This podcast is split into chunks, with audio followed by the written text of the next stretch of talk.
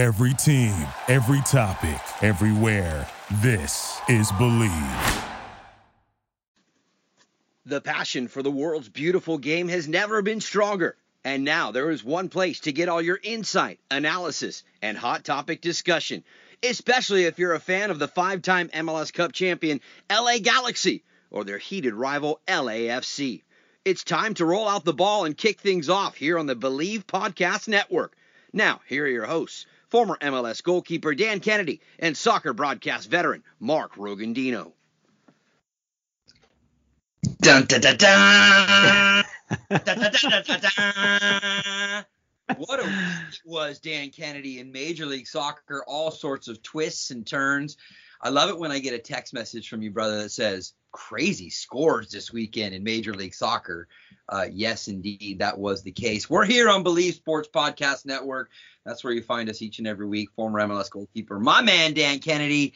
And my name is Mark Rogondino. What up, DK? Rogo, listen, dude, this was one of those. It was just one of those MLS weeks. It's like the, this is the MLS special. When you go out and you're like, looking, and you go, okay, Atlanta at home to Columbus, no problem. Atlanta will win. Nope, Columbus 3 1. Uh, Montreal hosting Cincinnati. Okay, Montreal, they maybe have a chance to get in the playoffs. They'll win. Cincy sucks. Nope, Cincy, 1 nothing. Orlando, New England, 3 3 thriller. I mean, we, we know the Philly LAFC 1 1. That really not a surprise to me, Rogues. Um, this Philly team's scrappy, man. Pick a draw.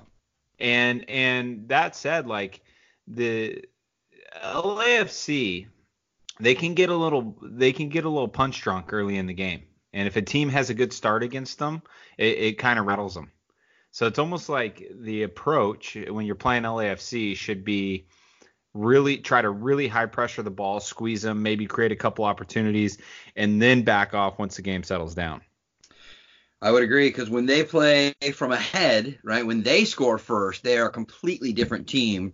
And it almost seems to build momentum, build confidence, and all of a sudden, then they can hit you for two or three. Right. You're right. When they get hit early, as they did in this game against Philadelphia, and, and I don't know if you saw uh, saw the goal, but um, yeah, oh, I did. I don't, I, I, I don't know, man. I mean, the, the goalkeeping position is going to be in question for this team for the rest of the season. Yeah, yeah, and that's, I mean, this is the slippery slope.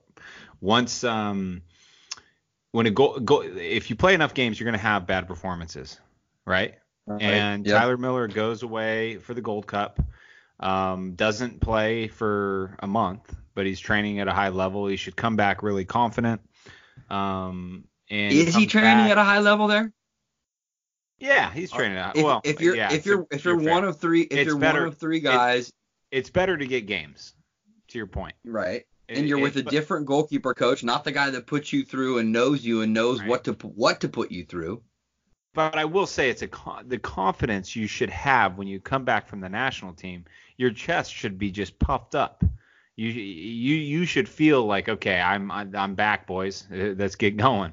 You know, it shouldn't be uh, there. There should be no hesitation, and that's what we saw when he came back. There was a, a couple up and downs. Um, we talked early on about, oh, uh, wait, hold on a second here. Is uh, is his position in question? And then he gets benched for a game. Um, for, fortunately for him, the, the, injuries happen and he's back in the lineup. And then he puts together a, a, couple decent performances and he struggles against the Galaxy, struggles against uh, Philly a little bit. And that's the alarming thing is that in the big games, he's having a hard time. And I think I think uh, and it's ultimately obviously up to Bob and his staff and, and Zak Abdel who who coaches the goalkeepers there Zach, uh, at at LAFC. Love him. Um, but the thing is is Tyler didn't lose against the Galaxy, right? He had a five match run where he won four or five games, tied the other one against the Galaxy, had three shutouts during that run. And I actually thought, oh my gosh, you know, he's solidified this. This is this is going to be his spot. And then Bob makes the switch and puts Sisniega in against Minnesota. It turns out to be their first home loss. Right. I just I, I I never saw that coming. I never saw that coming. I I we've talked about it here, Dan. Yes, he wasn't great in the in the in the um in the game against the Galaxy, but you still didn't lose. But this so, is and, and this is one thing that you know Bruce has always done well is he once he makes a decision, he sticks with it. And I I was on I arrived in LA thinking that was me and then I got I had injury problems, so it became Brian. But it's a it's a position of stability. The for goalkeepers to perform at their best, they can't have this cloud in the back of their head that's questioning their position. Zero doubt. Right? Zero And zero doubt. so that to me it's one thing to have guys fighting for a job it's another thing for guys to be scared to lose their job and that's right now i think tyler's in that in that position where he's just a little bit scared i look at the goal against philly he he doesn't need to be so strong on the near post when the ball gets played down the line he should be at the middle of the goal already what that what that makes him do is shuffle across and his momentum's going the wrong way. If he was in the right position, he'd have been standing set in the middle of the goal and he would have been able to react back. You remember the save Stefan Frei made in the MLS Cup uh, final where he was the ball gets played in, Stefan was in a in a good position, a good starting position, and allowed him to explode to his left. He made that amazing save that ended up winning the game for Seattle. Um, it, these little details of of positioning um, that's something Zak Abdel will pick up on. Uh, LAFC does respond though, DK, and it comes through Carlos Vela, who gets number 28 on the season. Uh, we'll talk about the guys that are nipping at his heels right now to try and catch him uh, for the leader in goals in Major League Soccer. But Vela back after missing a couple of games with a hamstring strain. He immediately produces uh, with the goal right before halftime. 1-1 is how he makes it. That's eventually how it finishes. But I think the good, even even better news out of all this is, is Vela plays 65, 64 minutes, and he comes out of it smiling. He probably could have kept going, but in, in big picture terms, they took him off. No repercussions and no worries about that hamstring, and that's great news for LAFC. Yeah, I think they over rested him. I think they were overcautious uh, just to be um, just to know where they're at in the in the season, and it's just not it's just not worth it. Um, throughout this game, and when I look at it, Philly's one of the top teams in the Eastern Conference, more because of uh, they're just scrappy and committed and organized than a bunch of quality players like LAFC. LAFC own this game. Like they they they probably should have won, to be fair. Um, and it just shows you though, like these teams that they're going to come up against with confidence and determination late in the season uh, is going to make things hard on LAFC. And so you're you're you're to your point, like damn right, you need this Carlos Vela. So uh, before we move on and talk about a thrashing that the Galaxy gave to Sporting Kansas City, let me run down a let me run down a yeah exactly.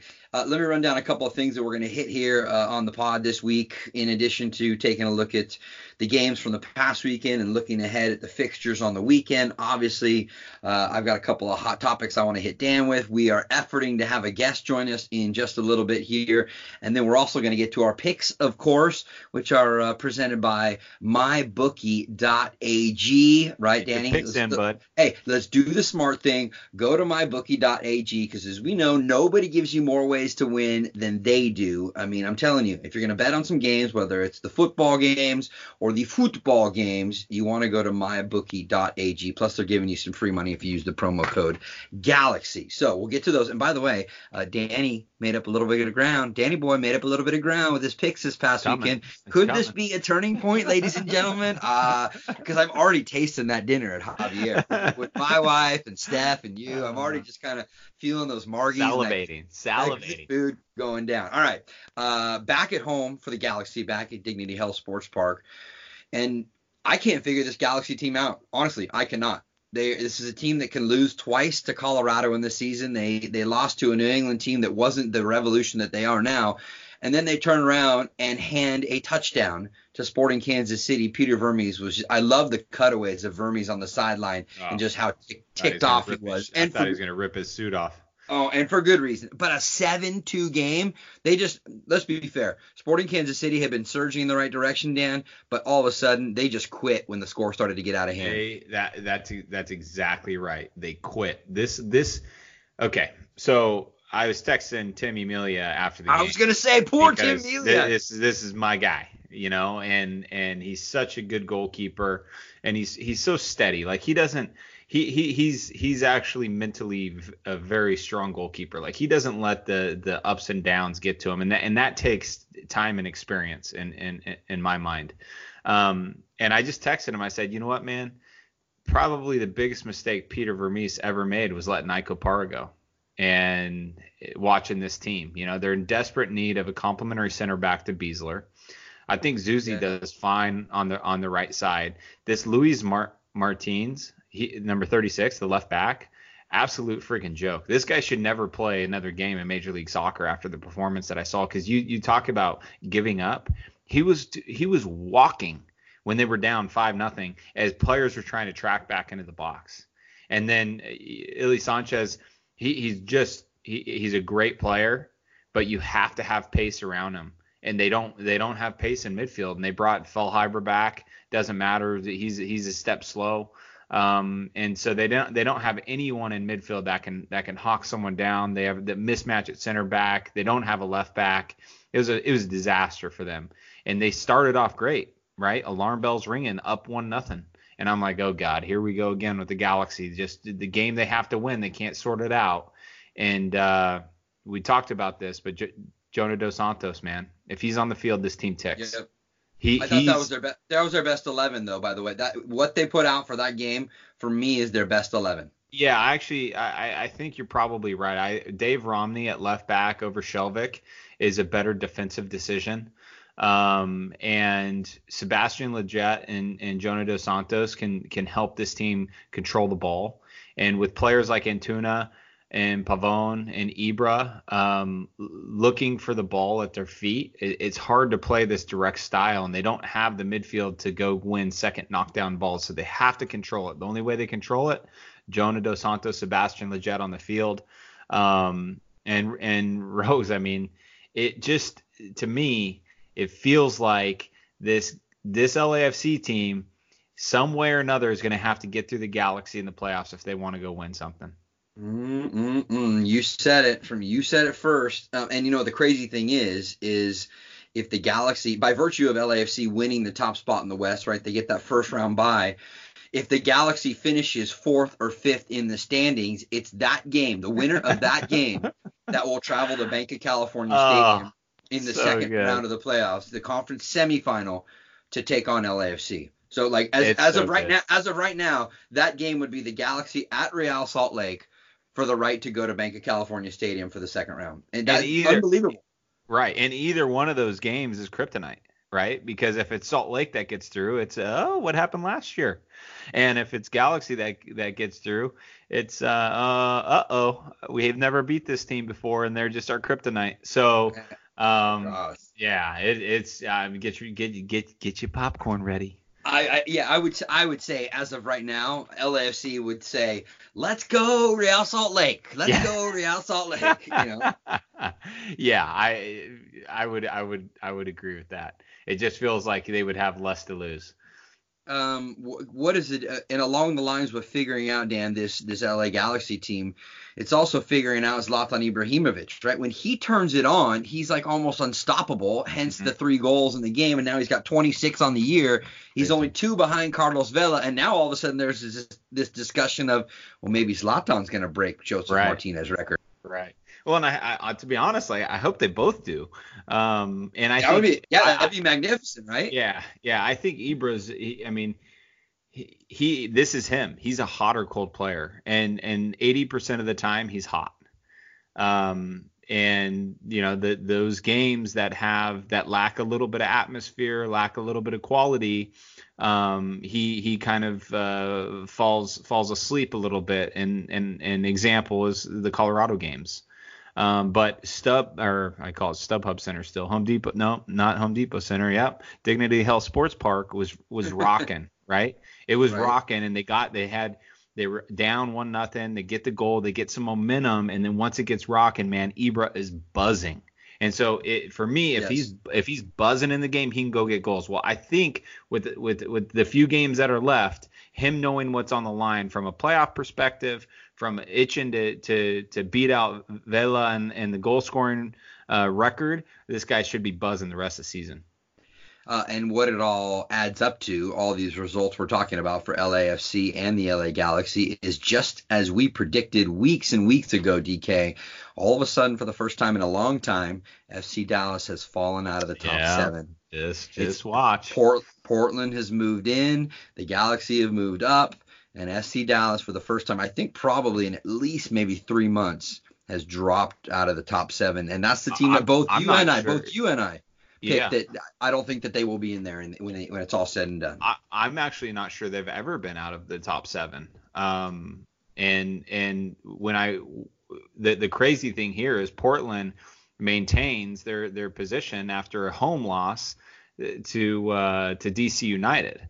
Um, and and Dallas now taking one taking one on the on the chin over the weekend. I think that that rattles them them more than anything. And this is when you know, if you got a young team like Jesse Marsch had with the Red Bulls a few years back, they created so much space on the top end of the uh, of the uh, of of the rankings that they they put themselves um, out of the position to to worry about oh are we going to make the playoffs or not Right. and Right. this Dallas team just doesn't they they don't have they don't have the same spread and um well I don't think I just don't think things get any easier for them I mean geez you go to Chicago I mean Chicago is a, is a poor um poor team and it's not particularly a hard place to play right Well, did you It- it- you see the shots of what, what the crowd looks like there? yeah yes Oh my gosh. yeah, brutal. And now you're Dallas, and you have to go to Seattle, and Seattle's itching. You know, they're they're a good team too. They're second place. They're just trying to secure everything, make sure they get the highest the highest bid. Um, so yeah, this is uh, I, I would say that this is what I would expect the top seven to look like in the Western Conference as it sits Uh, today. Shifting gears quickly before we bring uh, a special guest onto the Believe Sports Podcast Network here. I don't know if you have like a spy camera in my little studio that I've got working here today, but uh, you mentioned Jesse Marsch and his time at uh, New York Red Bull, and I have his name written down here on my notes in preparation for getting on here with what you legend today this guy is. because I wanted to hit on that very quickly. Uh, first ever American coach to lead a team into the group stages of the UEFA Champions League. Uh, Jesse gets the 6-2 win for his Red Bull Salzburg team against the Belgian side Genk. I mean, I, I, if, if I'm not mistaken, I would assume you guys crossed paths briefly at the end of his career and early in yours, right? Yeah, yeah, we played together for two years and Chivas USA. Chivas USA. He was a team captain, and he just he's that guy, man. He's a, he's a guy you want to follow. Um, to Don't be- tell me I can't do it. Don't tell me I can't do it. Yeah, That's the kind and of guy and he he, right? he and he's never the best player on the field, but um, he was he's you know, and this is a, a unfair comparison, but he he was uh, the American. Uh, uh, Roy Keane in a way, where Roy Keane, like he, he should have never had the career he had with the skill set that was at his disposal. Um, but with with how committed he was, with how intelligent he was as a player, and his ability to lead men, um, it allowed him to go for the biggest club in the world at the time and lead them to championships. And Jesse was probably the key ingredient to Bob's Bob Bradley's success at Chivas USA was bringing Jesse in to help move the players in the right direction. Uh, no surprise. I actually sent him an email yesterday and I said this is this is just no surprise to me that that this is what's happening in his coaching career. I mean, it's just who he is. And the success is going to continue because it- it's it's who it it is what makes him tick um, is motivating young guys, getting them to buy in, and then he loves this high pressure system that disrupts teams. Yeah, it's always um, you know, I've had the pleasure of of covering Jesse for many years. First when he was in Chicago and then made his way to be he was the captain of Chivas USA and then even when he got into the coaching ranks, uh, the opportunity as, as you know, Dan, we get that chance to sit down with the coaches when we're part of the Fox broadcast and and talk to them and he's one of those guys though, if you have that rapport with him, he would certainly open up and tell you things that Oh yeah, maybe maybe cer- certain coaches would hold those cards close to your chest, but he was not he was not fearful of that because he knew that eh, eh, hey, if you're going to beat my team, you're going to have to do it with everything that you got to beat my team on on any given day because I put my team in the best positions to win. Yeah, he we I, I had the same experience uh, after playing with him and then playing against him as a coach. Um, and then I interviewed him for Fox for for uh, one of the games we were covering. Actually, it was New York uh, Red Bull versus NYCFC, and he is just an open open book talking about how quickly they're gonna try to pressure, and then when they win the ball, they want to attack as fast as possible. And he was joking, but he was saying, you know, all we're trying to do is win the ball as fast as we can, and then turn the ball back over as fast as we can. so make, a, uh, make the game hectic. So a nice tip of the cap for uh, Red Bull Red Bull Salzburg head coach uh, Jesse Marsch, and uh, we will continue to watch that journey as it unfolds. With that, Dan, we turn in another direction, and uh, time to bring in a special guest. It's been a while since we've had someone on, and uh, what better way to do it than in this crucial stretch run in Major League Soccer?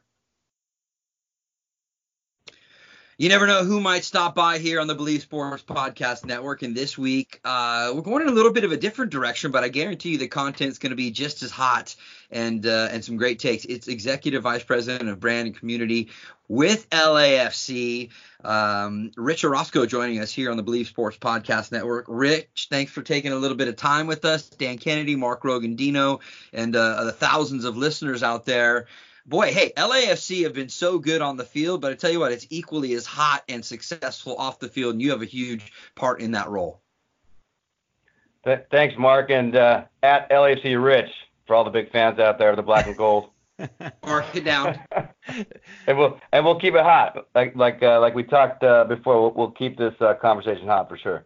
Thanks you for know, having me. I, I think one of the one of the great things about your role in LAFC is the culture. And I and when people ask me about the culture and how it's been able to come about so quickly, I always have to bring up your name because you are a huge part of that process. Maybe just take us back to even before the team ever even stepped out for an MLS game, how you got that ball rolling and so quickly. Yeah. So uh, I think number one, those of us who were there early in a small huddle, the challenge we had, uh, number one, launch a new sports team in LA in a now 10 team professional market, and not even including USC, UCLA, and college athletics. In the same sport as a five time champion down the street, in the same sport as a failed franchise. And I'll tell you guys, you know, good luck. Yeah. So that was the that was the uh, Herculean task thrown at us. I I say a lot that it was a mission impossible because it really was. There was no map to it. There was nobody we can call to say how do we do this. You you couldn't call the other teams in LA and ask them how they did it. Um, we had to find our a very unique identity and uh, the simple version that we can we can keep talking about is just the the focus on one by one. You know, I my one of my favorite stories is there's a gentleman named uh, Lord Commander and uh, R- Richard walked into our office one day when before our colors, before our crest, and he had a skull on a stick as he walked in. And That's quite you know, it, yeah. So you know, Dan, Dan, if somebody walked into your office, you know, before you had anything with a skull and a stick, what would be your reaction? I'd probably be a little bit taken back. There you go. but but, but I'd also, also- but I would also listen. this guy's hardcore. Yeah, that that's exactly it, Mark. So we the headspace was, man, like you got fire, you have passion, you have personality, you have you're all about being self-expressed. Like, what are you about, uh, Lord Commander? And your name is Lord Commander. So what are you about? And it was that um, headspace of not judging people from day one, and it was about you're passionate about football, you're passionate about LA. We need more of you.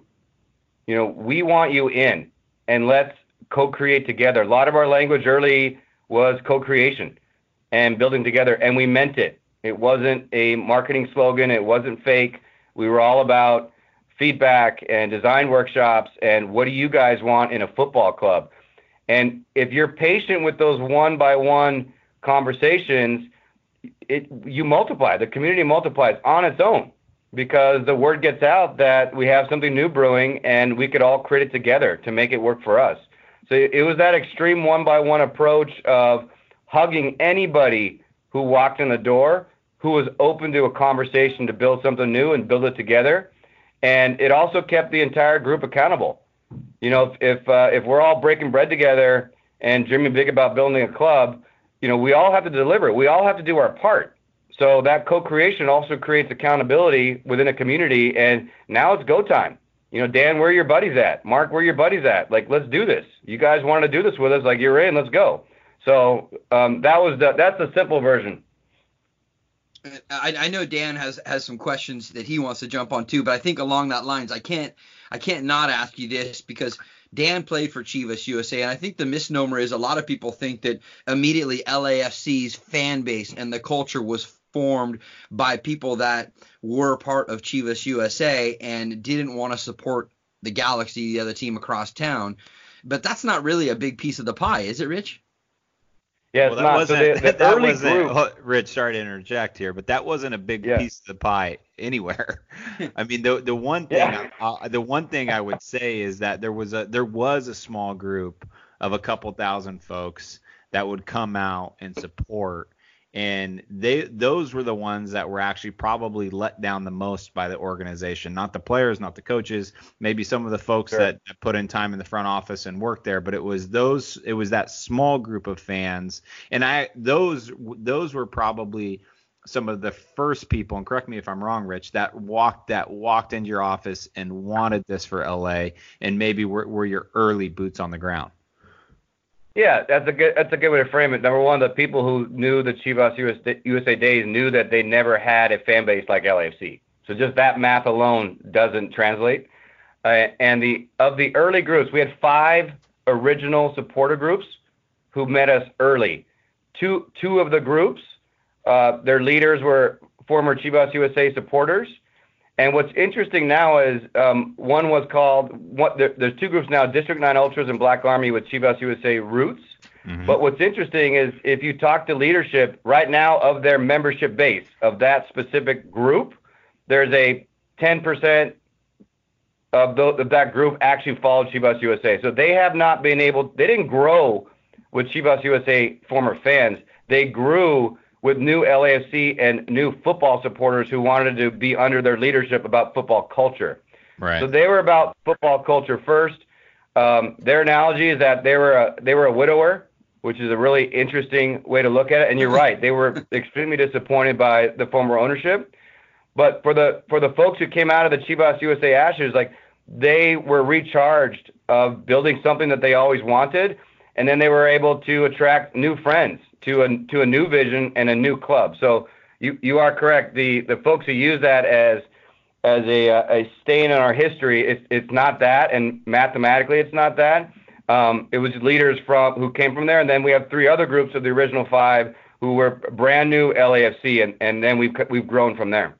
Rich, I gotta I gotta ask you. So you- so you make this you, you get this job, you make this jump, and you're maybe a couple weeks out before your first opening game.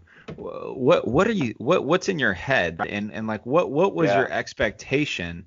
And now you know fast forward a season and, and three quarters and, and compare that to reality. Sure. So in May of, I believe it was 2017, was the day that the 3252 officially named themselves. And we had an event in the Arts District, and um, almost a thousand people showed up. And the photography and the imagery from that day, the smiles, the joy, the fists in the air, we knew on the inside, we knew it was happening. We we knew we won in the streets before we kicked the ball. So that first match, when the entire north end was full, I, I would say it was glorious.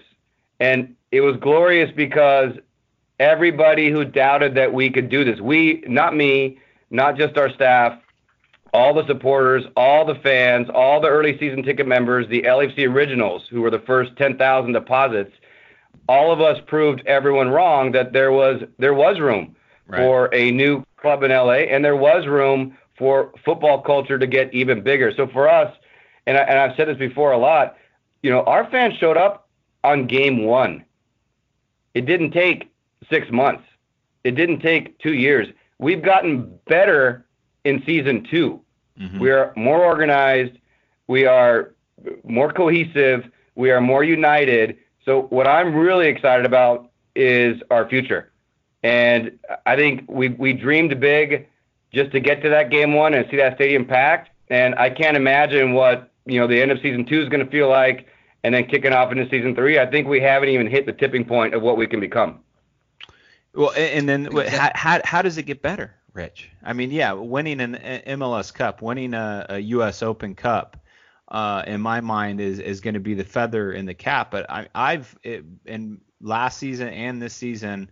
Um, have come to the stadium, have experienced the game as a fan. I've experienced the game as a commentator, um, and I I've just been amazed at the uh, the the commitment, the reception, and the fan experience uh, that you guys have been able to um, muster up. I mean, it, it's certainly unique, uh, but give me a sense of how you think this can get better.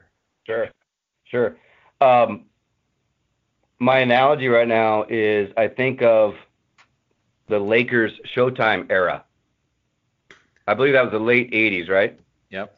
M- mid to late yeah. 80s, yeah. Yeah. So that was that window that they had where they became a, a cultural icon of the city. It was more than what happened on the court. It was a sense of pride for the entire community. It was a sense of pride when you traveled overseas. Um, the Dodgers uh, have attained that, you know, cultural icon status in the city. When you wear that Dodger cap, you may not, may or may not be a Dodger fan, but it's an aspirational symbol that represents the city. Uh, the, the, that's that's what we aspire to be. I believe there's a point in the future coming up. If the community stays united, if the fan base stays inclusive and joyous and inviting, I think there's a point coming up where you're going to see that cap grow and grow and grow and be all over the world. And people are going to identify the cap with the city. City first. You know, the, the, the best sports teams are true celebrations of the city first. They're not about themselves. And really, really early, we were about more football. We we threw watch parties for El Clasico, and teams don't usually throw watch parties for other matches. That was not in the common vernacular, but we wanted to just be about more football. And being about more football means being about more football culture, which means being more about LA and the people of LA. So if we keep the city first and we become a a force for good in the city as a community beyond what happens on the pitch, and then we win on the pitch too. I think we have that interesting opportunity right in front of us to to to achieve what the Lakers and the Dodgers have here in LA. When you mention those two teams too, Rich, I mean obviously their results on the field or on the court in the case of the Lakers is also a huge boost, and that's been the case for LAFC too, right? I mean, the first season yes. you come out, surprise so many people, set some records for expansion clubs in the league. Yes, you bow out a little bit early in the postseason, which we were all bummed about. But now, as you just mentioned a minute ago, the team has improved. The team is even better than it was last year, and now it's going after a new set of goals, a new set of MLS history. So the on-field results work hand in hand with what you're doing off the field in terms of of raising the culture, right? It's the old saying, a rising tide raises all boats.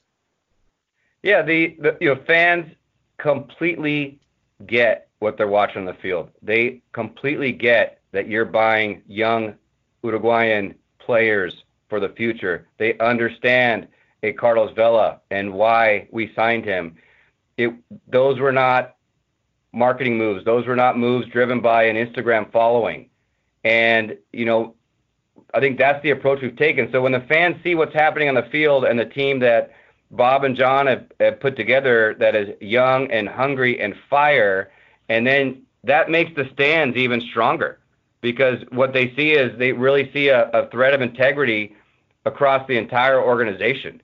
So I think they completely both work hand in hand. Ideally, you build a community that's bulletproof for wins and losses. That that's all we can hope for. If you're, you know, my dad's a 30-year Raider fan, and they haven't won. I don't remember the last time they've won consistently, but that guy's, you know, in front of the couch on Sundays, uh, watching his team. So ideally, we build a fan base that that is thicker than wins and losses. But when you see what's happening in the field and you you raise that supporter shield hopefully soon, I mean that's where the cement happens, and that also protects us uh, against the future. Tell me a little bit about uh, your game days because I can only imagine how hectic it is when not only are you kind of wanting to keep your eyes on what's happening on the field and, and, and you know be a part of, of that part of the game, but obviously you got to be around you know shaking hands and kissing babies for a lot of the 90 minutes too, right?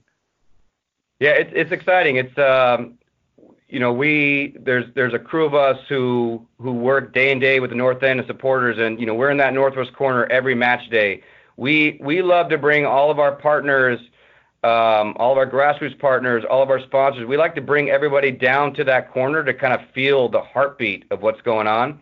We're not, you know, we're not running all around the stadium, um, shaking hands, so to speak, as much as we are inviting everybody to come to where the beat is and and where the heat is and and see it and experience it and then we can kind of tell the campfire story of what's happening in the north end with the nine groups and the flags and the culture so we definitely try to stay stay on the grass as much as possible to kind of share that with uh, with the people who who have uh, believed in us early. Yeah, I think it's amazing. You introduced me, I think it was the beginning of last season. You introduced me to a couple of the different capos, the guys that lead the way during game days uh, for the 32-52. And in, in contrast to maybe what teams of the past have had, where their supporters groups – almost have a rivalry with each other. I didn't detect that at all amongst the umbrella of the 3252. I detected more of a brotherhood with these supporter groups. Agree? Yeah, it, t- it takes a lot of work. It's it's you know if there's 10 of us in a room, you know eventually one of us are going to go rogue. But if we hold each other accountable to committing to the center, which is the club, you know the club first. You know, me, me, you, Mark, and Dan might not get along during the week, but when it's match day, like we're in there and we both have a flag and we're going for it. So I think it was just an intense commitment on on on the club first and putting the club first, and hopefully all these normal everyday small beefs go aside.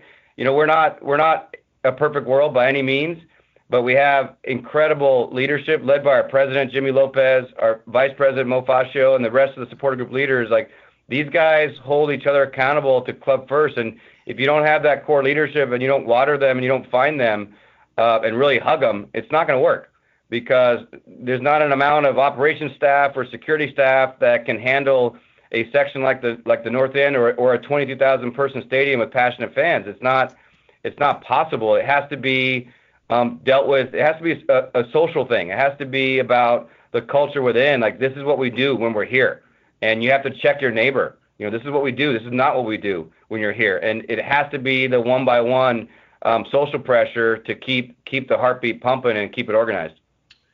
Rich, how did how did the uh, honorary Falconer come come about?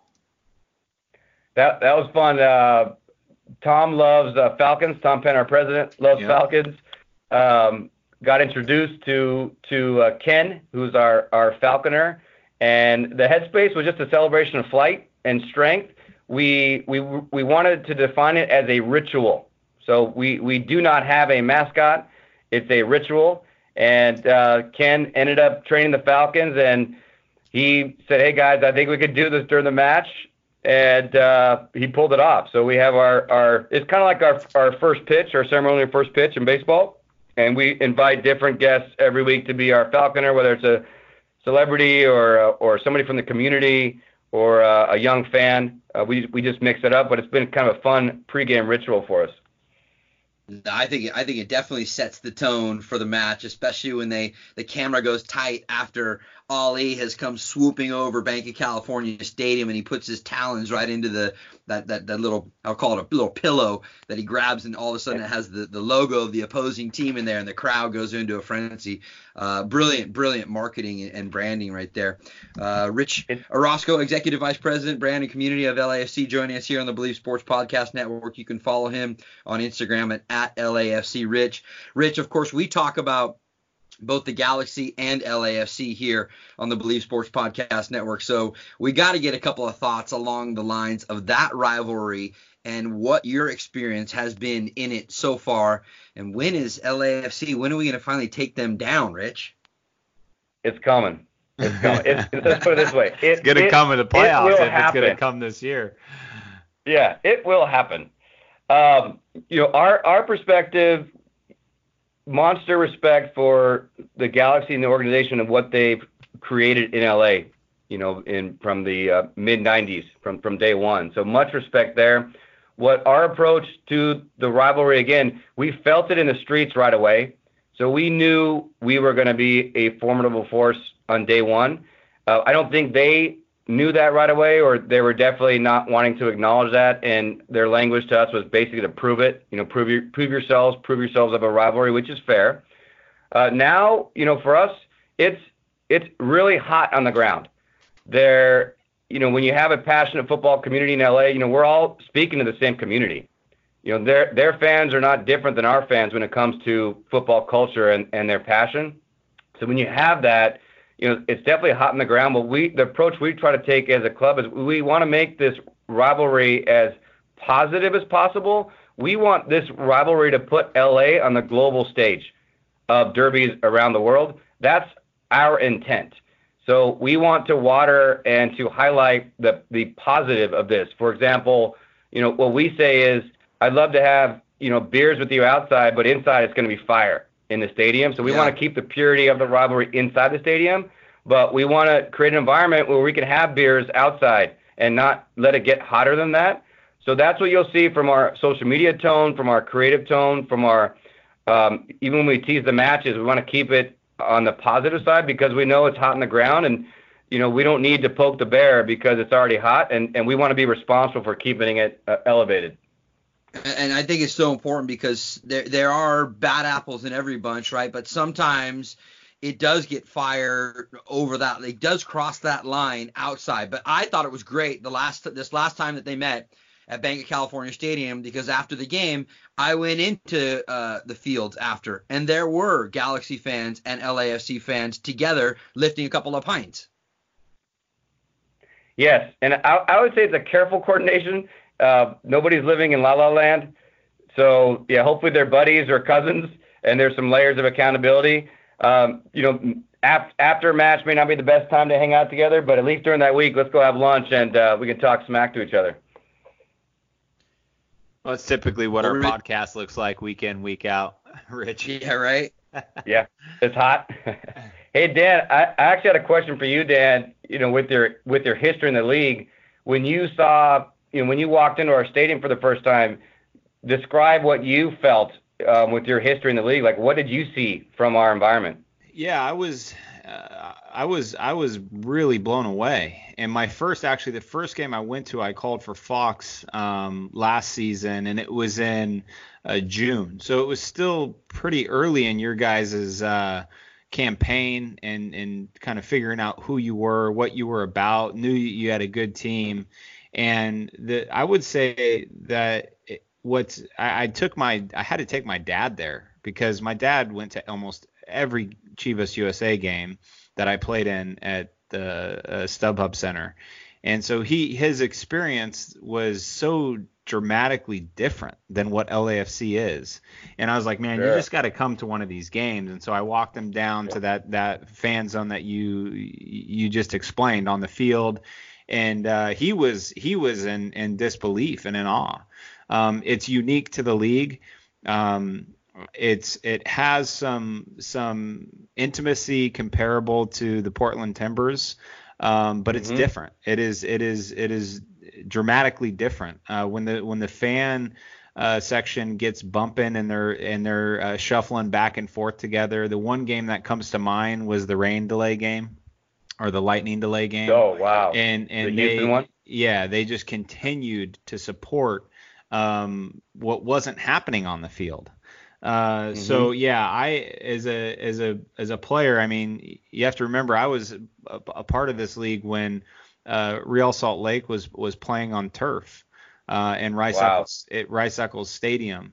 Um, and we had, you know, I was I was a part of Chivas USA LA Galaxy rivalry in which we were uh, a better team than the Galaxy early in my early days at the club, and we were competing for playoff spots. Um, and that's when the rivalry was was at its peak. But when you know, thinking back to Ibra's, Ibrahimovic's debut um, at, at StubHub Center at the time against LAFC, and to have it be that dramatic Um, I, mm-hmm. I agree. I actually agree with your statement that this could be a rivalry that is recognized on the on the global stage. Yeah, no, for sure. Mark, what was your first take when you walked in? Uh, I could not believe it. I just could not. As I've called it before many times on the air, you know, I, I call it the, the, crown jewel of Major League Soccer when you look at Banc of California Stadium, and it, even taking it even a step further befa- back before I even saw a match there. You know, I, when I first met you, Rich, and got and had the chance to meet with Tom Penn and discussing my role as part of the club's broadcast. You know, I got to do that hard hat uh, tour before it was all dirt. There was no grass on the field. You know, some of the suites weren't finished. The press box wasn't finished. But to come around and walk through it all right there and see the inner workings of, of the field club downstairs and what it all was looking like and then to actually see it come to fruition you know that's a that is a magical moment no question you know yeah i believe and i think you guys would agree we, we have the best live sports experience in la and I believe we have one of the top live sports experiences in the United States. And I, I'm I'm saying that now because I've heard it so much. Whether you're an English expat in LA who says this reminds me of home, if you're South American, if you're Mexican, if you're the American NFL fan who's never been on a football journey, the fire in our stadium is a is a combo of the avid football fans, and then you got those right down the middle World Cup. I have a Brazil jersey in my closet, and then you have the brand new fans who are on their first journey eh, with supporter culture and you know having their kids sing the chants with them in their seats. And what you also feel, I believe, is all of us in the stadium, we want everybody to feel a responsibility to bring it. When you go to Borussia Dortmund in Germany, it doesn't matter what seat you're in. Like you're a part of that black and yellow movement in Germany. Like you're there and you're you need to be a part of it. And that's what the yellow wall pulls out of you. So I want to acknowledge, you know, all of our fans, you know, the 3252 leaders, the 3252 members, um, and all of our season ticket members because we, we're all bringing it together. We're making it an inviting place. We're high fiving each other all over the place. People are hugging for Jump for LA Football Club with strangers and jumping around. So hopefully that continues, and that that's the future we would all love to see. So so Dan, you can bring your dad over and over, and uh, we can just have a blast together. well, no, it's it's it's definitely definitely a good time. And Rogues and I uh, opened this podcast with the conversation of it just kind of feels like LAFC are going to have to get through the Galaxy uh, if they want to go win an MLS Cup, and and I, I hope. Uh, for not just for LA soccer fans or sports fans, but I hope for the league that um, the, these two teams t- collide this offseason and make for for a great story. The, the casual fans love it. Uh, a few of us on the inside get a little, uh, we'll get nuts for that one, but I get it. it's not, it's not as much fun for a few of us have to clean up the floors afterwards.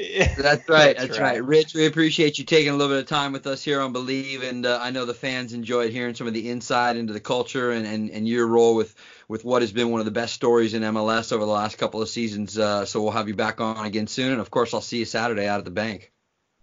Great, thanks guys. Dan, look forward to seeing you too. Yeah, Rich. Thank you. I'll see you guys.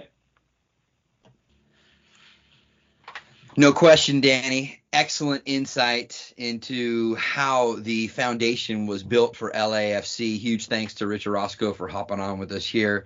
Uh, we could probably go a whole another hour with him with some of the stories that he could tell us from behind from behind the scenes. Well, and you know this this actually is a great moment to reflect on how much this league has grown. I mean, Rich is coming from a background in the uh, in the movie entertainment. entertainment. industry, not necessarily a direct fit into sports, though he's had experience with boxing.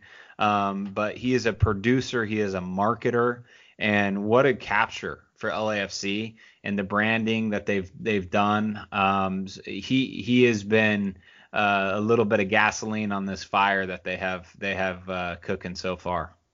Uh, we didn't get a pick from him, but you will get picks from Dan Kennedy and myself as we uh, turn to the wagering segment here on the Bleav Sports Podcast Network, of course, presented by mybookie.ag.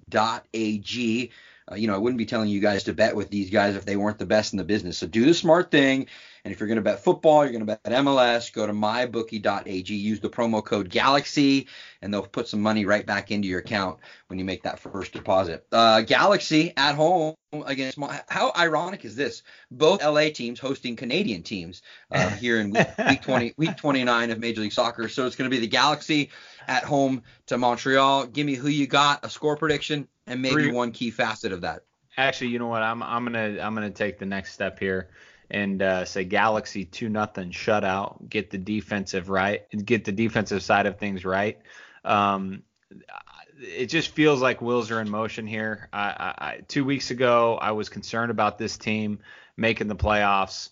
Um, it, that was a huge test that they uh, fought off against Sporting Kansas City. I think they take down Montreal. Jonah Dos Santos is the one pulling the strings. It's the most important player.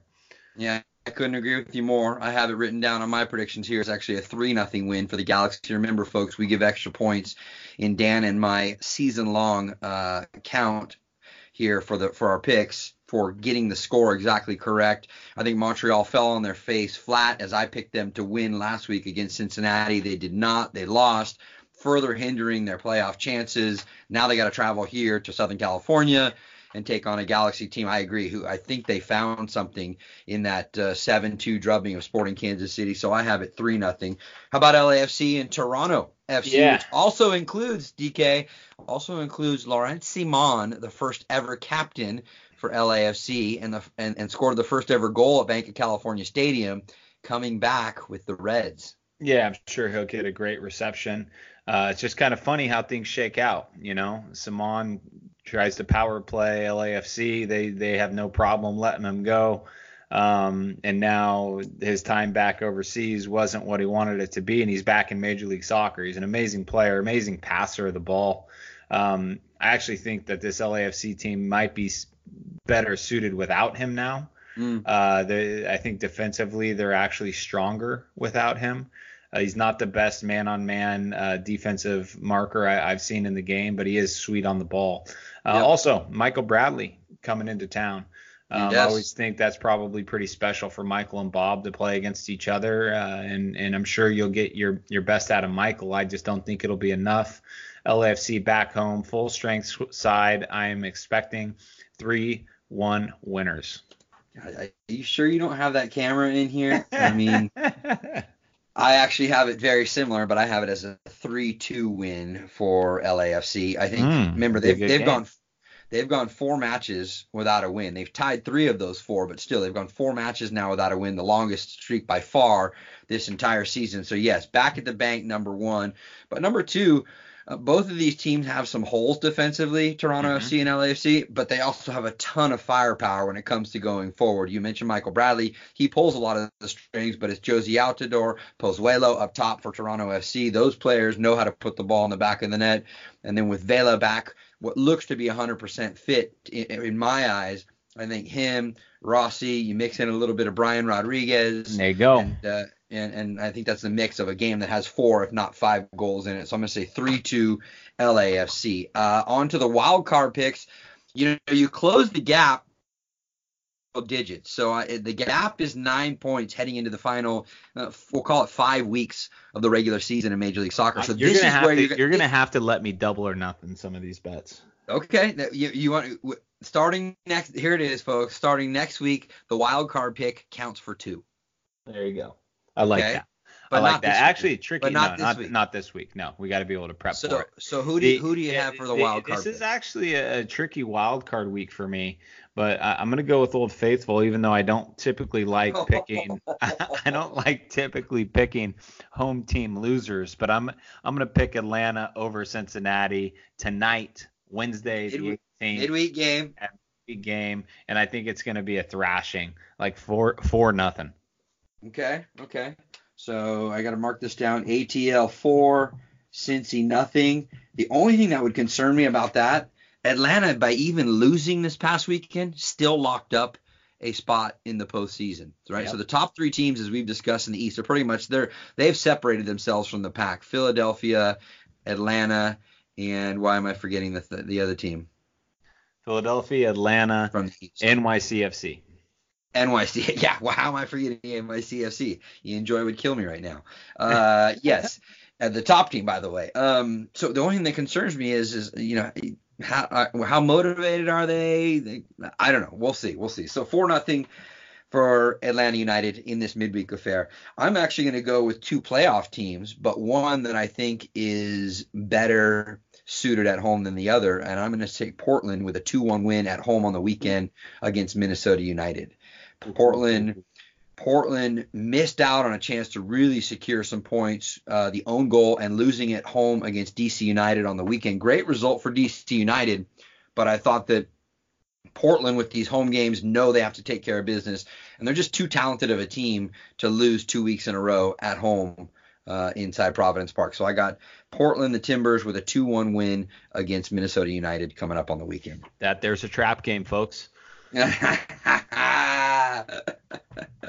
that old phrase always seems to rear its head here on the uh, Bleav Sports Podcast Network with Dan Kennedy and Mark Rogondino. Uh, by the way, buddy, uh, I will be out Saturday for that game on YouTube TV. So for those that have an opportunity, Ooh. click on click on to your library on YouTube TV, add a bunch of LAFC content, and then check in for the pregame show starting at 7 p.m.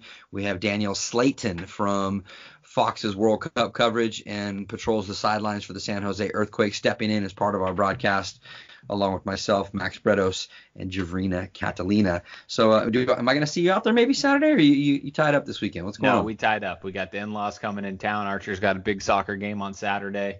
Um, I Green am Monsters not, looking I, good, yeah, aren't they? That's, that's right. Green Monsters are looking great. I have, uh, and then I have the uh, Galaxy game this Saturday in studio to cover them playing against Montreal.